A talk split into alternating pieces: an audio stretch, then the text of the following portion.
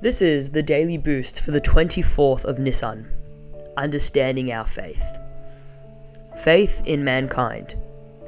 In Koheles it is written, For everything in holiness, God made a counterpart in unholiness to challenge it. In the time of the first temple, God was revealed through prophets and miracles.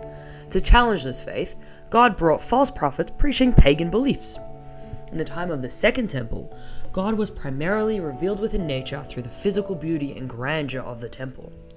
Yet, the second temple was destroyed because of senseless hatred.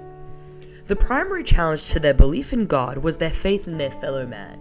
They believed in one God, who works miracles and gave us the Torah. But they found it hard to believe that we are all his children and that despite our differences, we all serve a common purpose. The last and most difficult stage of internalizing our faith is to strengthen our faith in our fellow man.